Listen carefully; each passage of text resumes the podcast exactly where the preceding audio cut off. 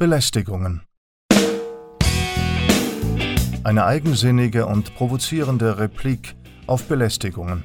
Nicht nur, aber auch und manchmal gerade in München. Von Michael Seiler. Jetzt hier auf Radio München. Achtung, Verschwörungsverschwörung. Neues aus dem Reich der entfesselten Kampfbegriffe. In den transatlantischen Propagandamedien kursierte vor einigen Tagen eine Verschwörungstheorie, deren Lächerlichkeit beispielhaft und geradezu aberwitzig ist. Putin, der satanische Widersacher der Ritter des Guten in der schrumpfenden freien Westwertewelt, jener Putin also, der denselben Propagandamedien zufolge unheilbar an Krebs erkrankt, dem Wahnsinn verfallen und sowieso längst durch einen Doppelgänger ersetzt worden ist, dieser Putin soll einen Putsch in Deutschland geplant haben, und zwar unter Einsatz von Personen und Parteien, die keine nennenswerten Verbindungen ins militärische Milieu haben und ansonsten recht normal in den sogenannten demokratischen Repräsentationsbetrieb eingebunden sind, sieht man mal davon ab, dass sie beim Entscheiden über Geld und Krieg nicht mitspielen dürfen, ihre Wähler also aus der sogenannten Demokratie grundsätzlich ausgeschlossen bleiben weil sie für die herrschenden Kräfte anscheinend eine Gefahr darstellen. Es handelt sich, na klar, um Sarah Wagenknecht und ungenannt bleibende Vertreter der AfD. Diesmal also wieder wirrköpfig demente Prinzen, noch schwer bewaffnete Reichsbürger, sondern ganz normale Parlamentarier, denen es Putins bösen Plänen zufolge offenbar gelingen sollte, mindestens so eine Truppe wie 2014 die von der CIA engagierten Nazi-Bataillone auf dem Maidan zusammenzutrommeln und die deutsche Regierung abzusetzen. Trotz Polizei, Verfassungsschutz, Bundeswehr, BKA, GSG 9 und herrschaftlichen Dependancen von NSA, FBI, eben der CIA und diversen anderen Geheim- und sonstigen Diensten ein starkes Stück. Man könnte meinen, diese Verschwörungstheorie sei, wie gesagt, so lächerlich, dass man sich damit am besten überhaupt nicht beschäftigt. Zumal, wie bei solchen Quarkblüten aus dem Staatssumpf üblich, keinerlei Quellen, Belege, Dokumente und ähnliches vorgezeigt werden. Wir kennen das von den ebenso lächerlichen Verschwörungstheorien um pro-ukrainische Segelyachten, auf denen zwei Tonnen Sprengstoff geknetet werden und die erwähnten geriatrischen Reichsbürgerarmeen. Man könnte auch vermuten, wenn Menschen sich über Jahre und Jahrzehnte regierungsamtlicher Tätigkeit immer wieder mal mit Putschplänen und aktiv umgesetzten Umstürzen beschäftigen, wie das die transatlantischen Herrschaften notorisch tun, dann sieht man automatisch die eigenen Untaten, Gewohnheiten, Motive und Absichten an allen Ecken und Enden der Welt und insbesondere im eigenen Hinterzimmer als Gespenster aufscheinen. Aber damit und mit dem Komplex des sozusagen spiegelnden schlechten Gewissens, das im vermeintlichen Feind immer das entdeckt, was es in sich selbst verschämt ausblendet, damit mögen sich Psychologen beschäftigen. Da fänden sie derzeit genug zu tun. Was ich an der idiotischen Veranstaltung aber doch interessant finde, ist etwas anderes. Eine neue und die vielleicht finale Stufe der fortlaufenden Umdeutung oder vielmehr Umdengelung alter Kampfbegriffe. Dieser Mechanismus begleitet uns weitgehend unbemerkt seit mindestens drei Jahren.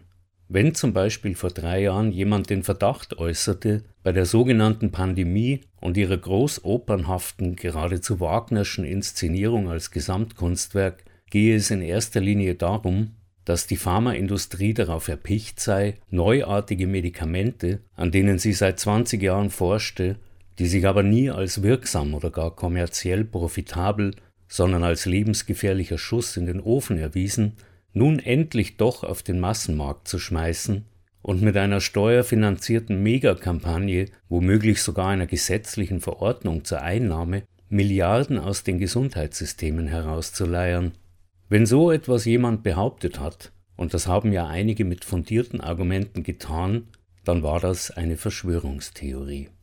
Der Begriff, ursprünglich wohl der psychologischen Kriegsführung der US-Geheimdienste im Zuge der Kennedy-Ermordung entsprungen, wirkte wie Donal. Wem man das V-Wort wie ein Brandmal aufdrückte, an dem entzündete sich der Zorn der aufgewiegelten Massen, der duckte sich weg, wenn das noch ging, und schwor öffentlich ab oder verschwand im Abseits, wo sich die ehrlose Ketzersekte tummelte und sich, so hieß es, in Blasen gegenseitig hochschaukelte. Wie bei solchen Kampfbegriffen üblich, nutzte sich auch dieser durch übermäßigen Gebrauch schnell ab. Varianten mussten her und die hagelte es schon im Frühjahr 2020. Verschwörungsideologe, Verschwörungsmythen, Verschwörungserzählung, die bereits im Zuge der Schweinegrippenpanik und anderer Großkampagnen erprobte Schwafelindustrie aus Fachleuten von Michael Butter bis Cemas lief auf Hochtouren und lieferte pseudowissenschaftliches Geschwurbel in Hekatomben von schwachsinnigen Studien als Fundament für die wechselnden Ausgrenzungsbeschimpfungen. Moment, Geschwurbel? Oh ja, dieses ehrwürdige Wort, vormals auf genau den Bullshit gemünzt, den die regierungsamtlichen Dossierschreiber nun absonderten, wurde ebenfalls zum geflügelten Nullargument, das die sogenannten sozialen Medien geradezu flutete. Was auch immer Skeptiker und Kritiker an Argumenten, Statistiken, Daten, Fakten, Tabellen, Zahlen, Schlüssen und Prognosen zu äußern wagten, bekam den Stempel Geschwurbel aufgedrückt und sie selbst waren folgerichtig Schwurbler. Auch das ging eine Zeit lang gut, und nutzte sich dann zusehends ab. Wenn indes jemand anzudeuten wagte, die Pandemie oder das sie auslösende Virus sei gar nicht so schlimm oder schlimmstenfalls eine bösere Grippe, rauschte das nächste Ketzeretikett daher. Corona-Leugnung sei das und strengst verboten, weil Ursache tausender, wenn nicht millionenfacher Todesfälle.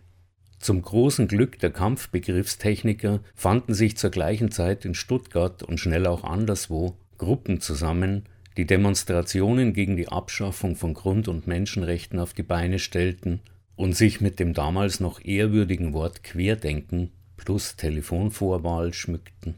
Das wurde ebenfalls in null nichts umgedreht. Wer sich dadurch verdächtig machte, dass er von offiziellen Dogmen abwich gar der heiligen Corona-Inquisition widersprach, der war jetzt ein böser Querdenker.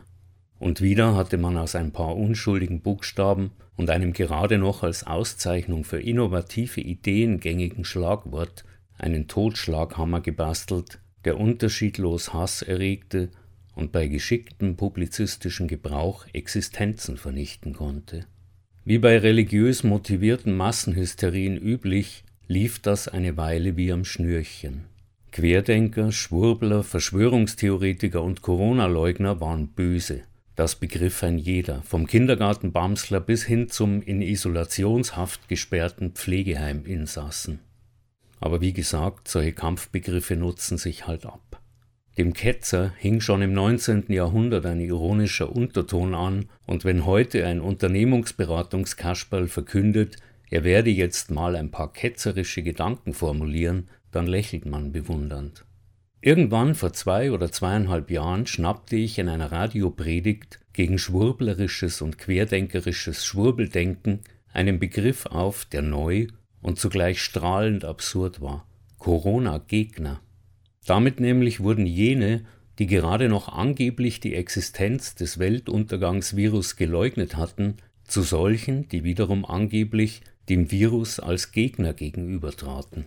Oder hatte vielleicht der Begriff Corona seine Bedeutung geändert und stand nun nicht mehr für eine anhand von Symptomen sowieso nicht fassbare Krankheit, sondern für ein Bündel von nutzlosen Unterdrückungsmaßnahmen, die damit notdürftig begründet wurden, und für einen gesamtgesellschaftlichen Phänomenkomplex, der vom dümmsten Gesetz bis zum letzten Polizeiknüppel reichte und alles dazwischen umfasste?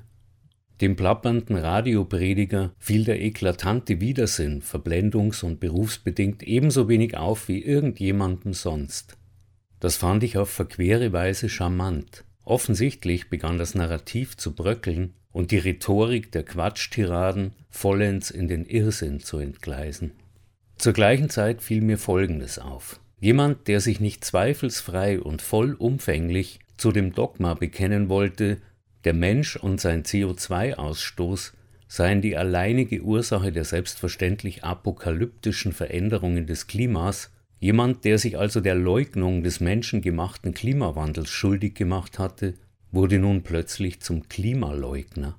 Zu einem also, der die Existenz eines Klimas insgesamt und überhaupt von Grund und Haus aus abstritt. Das war fast noch absurder als der Corona-Gegner und tatsächlich habe ich auch hier und da schon von Klimagegnern gehört. Von da an brach sich der Unfug ungehindert und hemmungslos Bahn. Neuerdings heißt es, die vormals als Verschwörungstheoretiker, Mythologen, Ideologen und Erzähler oder etwas neuer Verbreiter von Verschwörungsinhalten verschrienen, seien verschwörungsnah oder trieben sich in Verschwörungskreisen oder einer Verschwörerszene herum. Wer vor dem angeblich Verschwörungen ahnte oder aufzuzeigen versuchte, hat sich nun also offenbar selbst mit Verschwörern verschworen oder steht solchen Verschwörungen zumindest nahe, und zwar wahrscheinlich Verschwörungen gegen die zuvor vermuteten Verschwörer und ihre Verschwörungen. Diese Verschwörer und die mit ihnen verschworenen Anprangerer von Verschwörungstheorien wiederum sind durch die Umbenennung der Verschwörungstheoretiker zu Verschwörern selbst zu Verschwörungserzählern geworden, die sich eventuell gegen die Verschwörungsverschwörer und die Theoretiker von Verschwörungen gegen die ursprünglichen Verschwörer verschworen haben. Das ist zweifellos der höchste erreichbare Gipfel des Unfugs, ein Mount Everest der Narretei.